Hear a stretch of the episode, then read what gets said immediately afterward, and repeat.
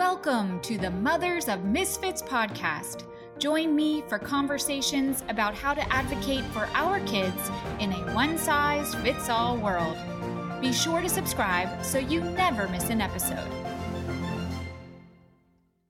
Hey guys, before we jump in to this episode with Matt Oxenreiter, I just want to let you know he is making available to our episode insider newsletter subscribers his template for the letter of intent that we're going to talk a lot about in this episode. It is so generous of Matt to do that.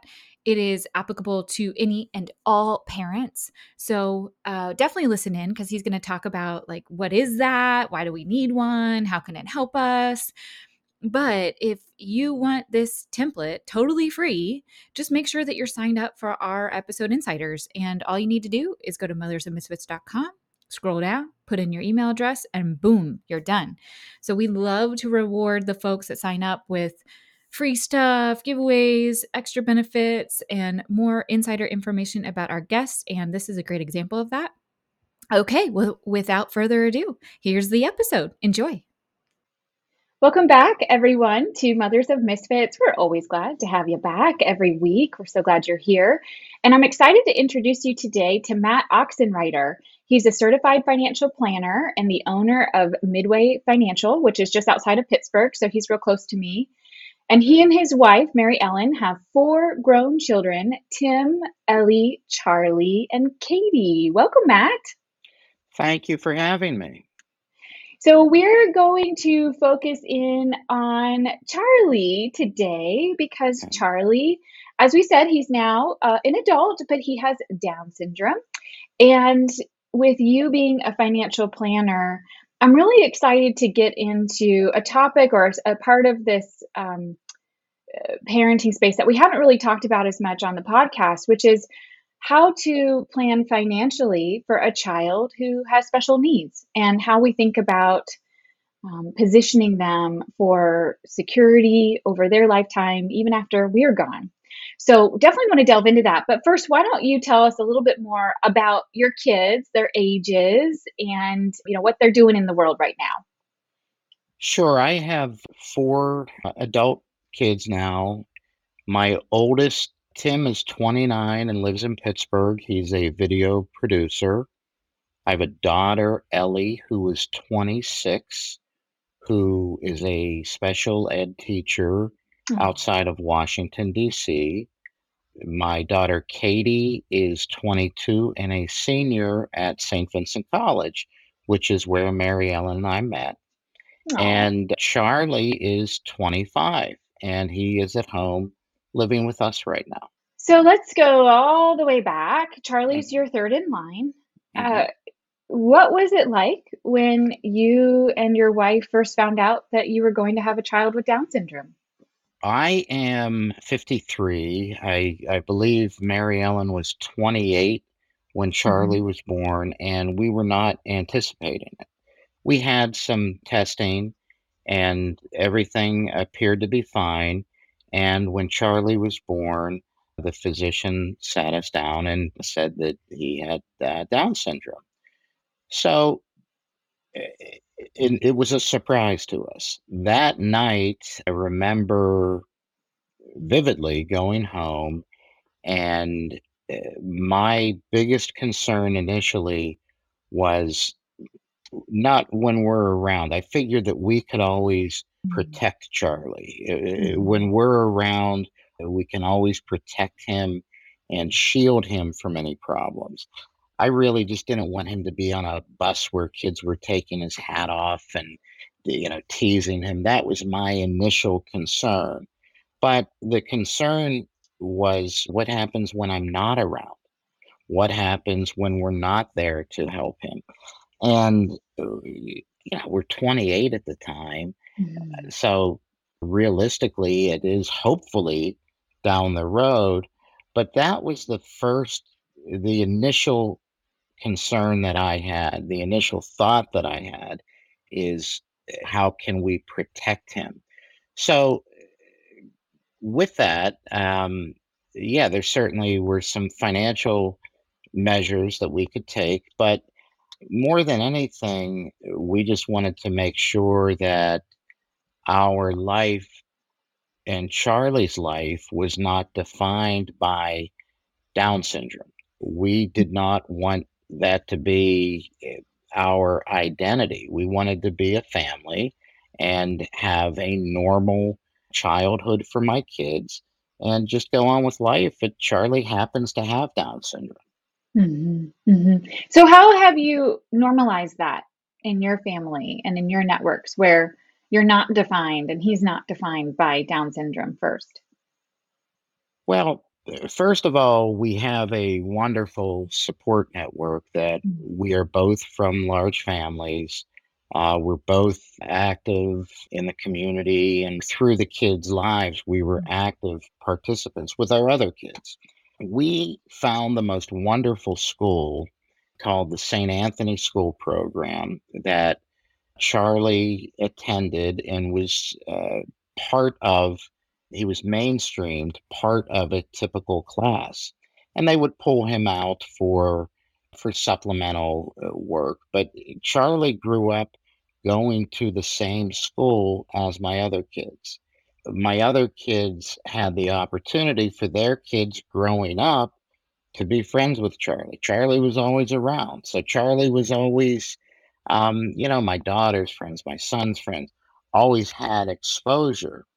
And it's interesting to me after the fact, I've had countless parents and students that were friends with my kids that have said that their kids were a bigger beneficiary of that than Charlie because they had the opportunity to have exposure, not just to Charlie, but with other kids with special needs, which is something that I did not have as a kid. And I think that helps uh, those kids and my children in so many intangible ways to learn to accept, to learn to that things might be a little bit different. We're in a world today that the football player makes a tackle when they're losing by 40 points and they point out their jersey. It's all about them. We're in the world of the selfie where it, society has pushed us to having an identity that it's all about me. And our motto, it's bigger than you. It's not mm, just about you. It's not just about you. And with Charlie, I think that has enabled us to have real life practical uh, experience for that. And I think that my kids are better adults because of it, and their friends have done better. And I think that stems from that St. Anthony program and from having us we've always had an open house that our house was the one that the kids sort of congregated to. With that, the Charlie's just part of the fabric, and some of the things he does are a little bit different, and you know, it's part of the deal. Well, and your comments about the importance of exposure to people who are different than us is reminding me of a recent episode we had with a guest, Yvonne Hong, and she is a children's book author and she writes about neurodiverse kids. But we spoke about how important it is not only to have books like that in our families who when we have neurodiverse kids so they can see other characters that are like them and identify with that but also read those kinds of books to the neurotypical kids who might not necessarily be exposed in their classrooms or their families or their worlds otherwise to these types of kids and I think that's a real takeaway for everybody listening is just seeking out those opportunities to meet with the Charlies or read books about kids that have different needs, have different talents, have different capabilities, and expose our kids really early on to the beauty in our differences. Mhm. I see so many parents. I've coached for a Mhm. number of years, and I have seen so many parents that, in my view, try to live vicariously through their kid. They want to frame their kid in the best light. They want their child to uh, be the superstar. And Mhm. Charlie's a superstar in his own light. Charlie shines in his own ways. And Charlie is not going to be the star quarterback. Charlie's not going to be a NASA scientist. We get that. Eh, okay, but Charlie's going to be the best Charlie he is. And eh, with that, if we can accept him for what he is and not try to reconstruct him as what we want him to be. And I think that's the attitude that we have had. And certainly we try to keep him within the norms. We try to, but eh, having him live his best life, because I saw a study years ago that looked at what we want for our children. Do we want our children to be successful? And the overwhelming conclusion was that we don't want our kids to be rich, successful. We want our kids as adults to be happy. Mhm. And I think that we all define success and happiness in different ways. But I will tell you that Charlie's probably the happiest adult that you've ever met. And I think that eh, just having him live his own life and within the norms as most as much as we can and try to have him as happy and productive as he, he can be. And I think that was our goal. But again, not letting it define us. Charlie's, we're not going to let Tim's lacrosse define him. He's not a lacrosse, he Mhm. wasn't a lacrosse player. He he was Tim. I'm not the financial planner. I'm not the dad. I'm not it's the whole package. And that's how we feel as far as Charlie with his Down syndrome. And the core message of that, and I love, love, love this, is that our job as parents is to make our kids the best version of themselves and or to foster that. Obviously, they're they're the ones that are growing and developing in the person that they want to be. But that's when we win as parents, when they're the best version of themselves and happy. I, I like that too. Um, and I, and hopefully one day I'll get to meet Charlie, and I'm sure he spreads joy wherever he goes. But Matt, I want to go back because I had promised at the beginning of this episode that we get into the financials. And so, what are the practical strategies that you put in place financially to address some of the concerns that you had about Charlie's security over time, particularly from that financial perspective? Because I'm sure, uh, you know, I guess I think all parents, no matter what their kids' challenges are, we all want to make sure that they're going to do okay financially. But with Charlie, there's some extra concerns. So, how did you solve for that? Well, there are certainly considerations that parents have with children and adults with special needs. Could be a Mhm. brother. There are so many situations out there that I've come across. There are a couple different issues. The first issue is during the childhood, making sure that all of the programs are accessible. Mhm. And one of the programs that's most important is the Medicaid. Medicaid for the health insurance going into adulthood, we have to be cognizant of not having assets directly in Charlie's name. We need to make sure that monies are divorced from Charlie because the Medicaid is a needs based program. And if we have money in Charlie's name, there is the potential to disrupt that coverage. Uh, along those lines, you know, the supplemental Social Security, um, the SSI, we have to make sure that incomes as an adult are less than the government thresholds. So there are some measures that we've taken with Charlie. Um, to begin with, um, we created a trust for Charlie Sometimes they're called special needs trusts. I refer to them as supplemental needs trust because it's a trust to supplement government benefits that Charlie might be receiving. It's it's to supplement, not to supplant the federal benefits that he gets. So that's the first thing um, that uh, that parents can do. Um, the next thing uh, parents can do is in Pennsylvania, they have an ABLE account that if parents are familiar with a 529 account, it's Mhm. much, it's the same concept that money for if the disability was diagnosed prior to the age of 26, that you can put money into an account that will grow tax free for the benefit of uh, the person with special needs. So, those are some of the things during the lifetime that you have to be aware of. Um, the issues that come up um, would be housing. Mhm. What is the thought of housing with Charlie? Uh, I don't see us and things, we take it day by day. I don't see Charlie moving from us. He, he's so content and we're so happy having him but parents' situations arise. What if we are not around? What if we're not not able to take care of him? Do you want to project him on another child? Some parents assume, well, the, you know, my other kid's going to take care of him. Maybe the other kid doesn't want to. Okay, Uh, maybe he's not able to.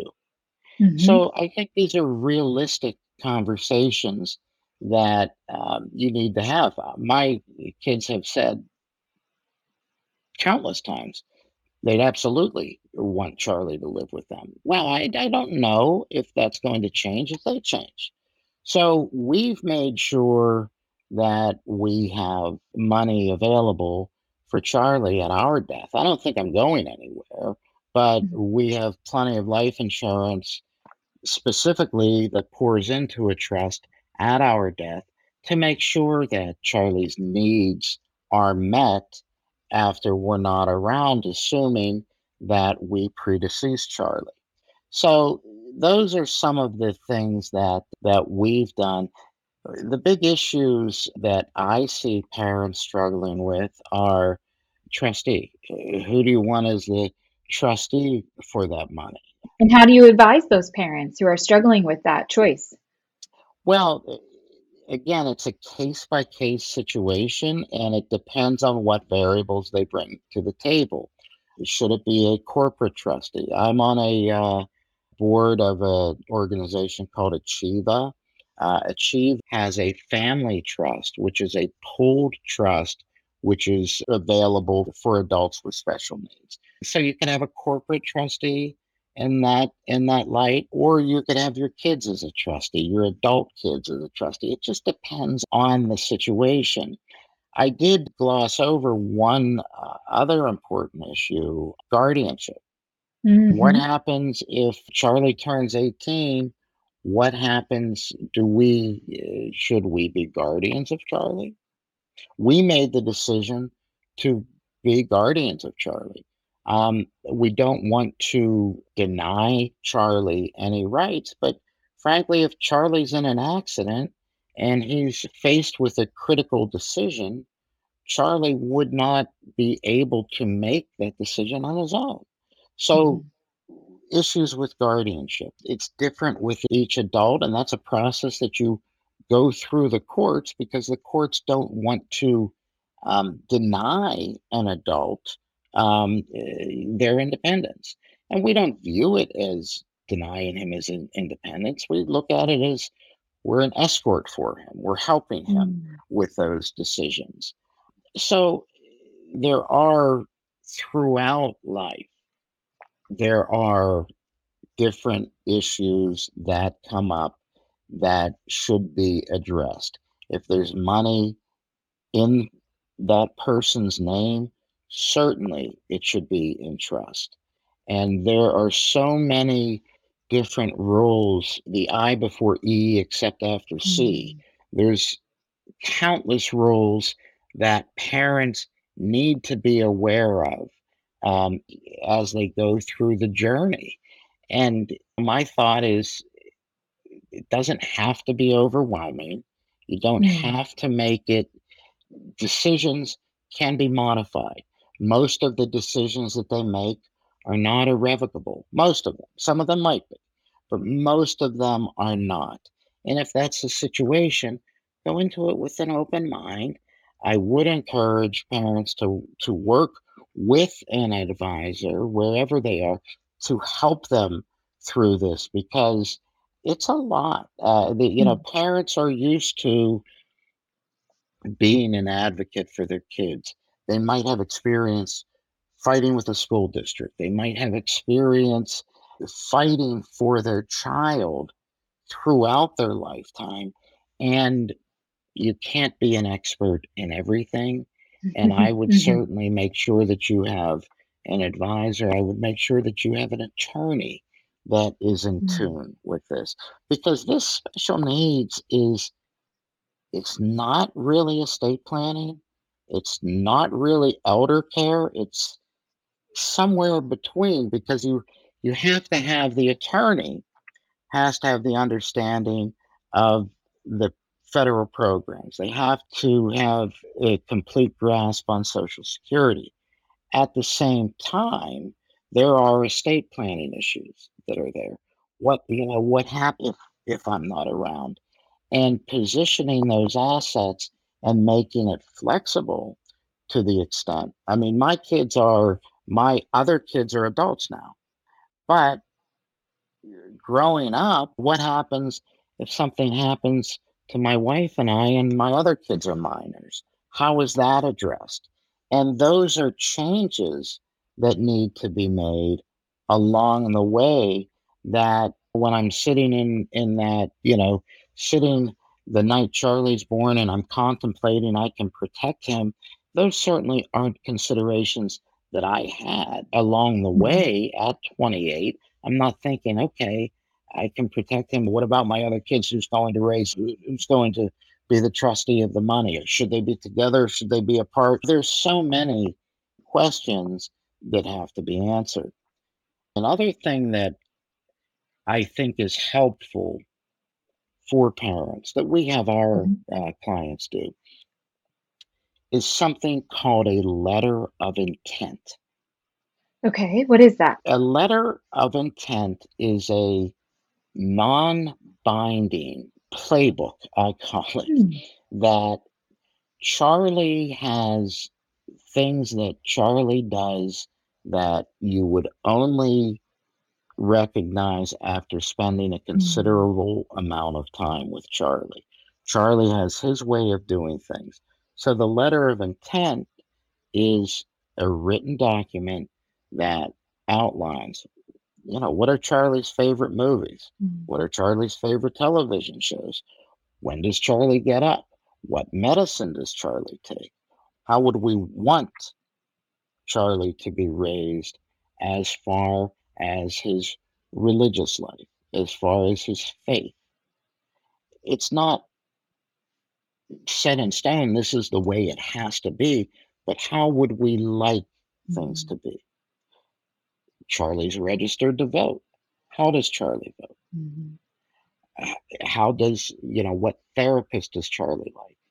who is his support coordinator, who is their parents with the kids with special needs and adults will know that there are countless things that they need to know that are part of their daily routine and part of their child or adult's daily routine.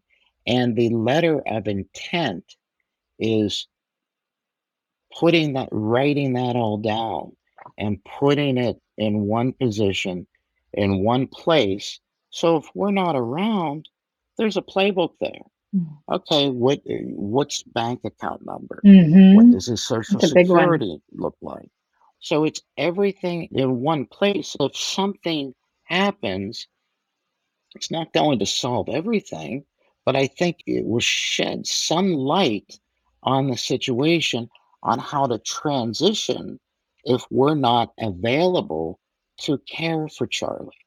I mean, frankly, for me, I've lived with Charlie for 25 years, and there are so many things that my wife does with Charlie that I'm not aware of, that I'm not, you shouldn't say not aware of, I'm I'm not part of the day-to-day routine, Mhm. and with that, that's helpful for me if my wife weren't around. So those are the things that letter of intent would provide, and I think that it's not a binding document, but I think, man, it's an instruction manual that'll give a lot of help, um, potentially for someone that is given the responsibility of caring for someone. We've had 25 years easing into this. Mhm. It's like if, say, if you're a parent, uh, you know, let's say you don't have a child and someone hands you a five-year-old and says, "Good luck, go go to it." Uh, and you wonder, you wonder how do parents do it? Mhm. But they've eased into having that five-year-old over five years. Well, the same is true with a child or an adult with special needs. Only there's a lot of different considerations and frankly a lot of quirky Mhm. considerations that you have. Charlie likes drinking out of a special cup. Okay. Would have been nice if somebody told me that. We can tell you that. That's what the letter of intent will do. This letter of intent, is it something that has to be drafted with an attorney, or can a a parent just open a Word document and start writing? Go to it. Absolutely. The parent could do it in that manner. We have a, a template that we give to parents with different things to consider, Mhm. but absolutely, it's not a binding document. Make sure people know where it is when, you know, with your other important documents. Right, that's the big thing is don't just write it, make sure that you let other people know where to get it. Maybe share it with your attorney or share it with your financial advisor so it's in their file as well. Because my parents actually also being in financial advising, I have seen the challenges of working through an estate of someone who's passed or someone um, who's had a, a significant medical crisis and is incapacitated, and they're trying to find bank account numbers or documents or these important pieces of information. And it, I, I've seen the good, bad, and ugly of that. So make sure that this isn't just stored somewhere on your computer, that other people, key people, know about these important documents. But I love that that's free. You don't have to engage an attorney, you don't have to engage a professional. You can do that today. And gosh, that's so valuable for every kid. They all have their own quirks, they all have their likes and dislikes. And we as parents, if we're not there, we want to be able to have a say in what their future looks like, even if it's not us there to guide them. So I love that. And some of the other key takeaways, just to recap from all the amazing advice you've given us, is you don't have to do it all at once. That's encouraging to hear because it is overwhelming. You know, some of these, as you mentioned, are, are pretty complex uh, strategies. They're uh, in complex systems and benefit programs. But I'm hearing you don't have to do this day one. You can do it over time. I'm also really encouraged to hear that this isn't a one and done. It's not set in stone. At least most of the things can change as life changes and circumstances change. Another big takeaway was you should have a guide. And on that note, do you suggest that families seek out someone who specializes in special needs planning so that financial advisor and attorney should they specifically have experience working in these kinds of situations? There is a new designation Oh, for uh, special needs planning offered through the American College. I, I, I do think that there are different companies have sponsored different programs. I think if you find a certified financial planner and a CFP as part of their creed, if if you have a CFP and it is beyond their expertise. They, by their code, should pass it on to another professional that perhaps uh, is more proficient in this. So I would say to ask your advisor. I, I do think that that families should work with a certified financial planner. I do think that if they ask their financial planner, I do feel that parents have an ability to see to to feel whether or not that advisor knows what they're talking about. They'll know it's a different language for parents.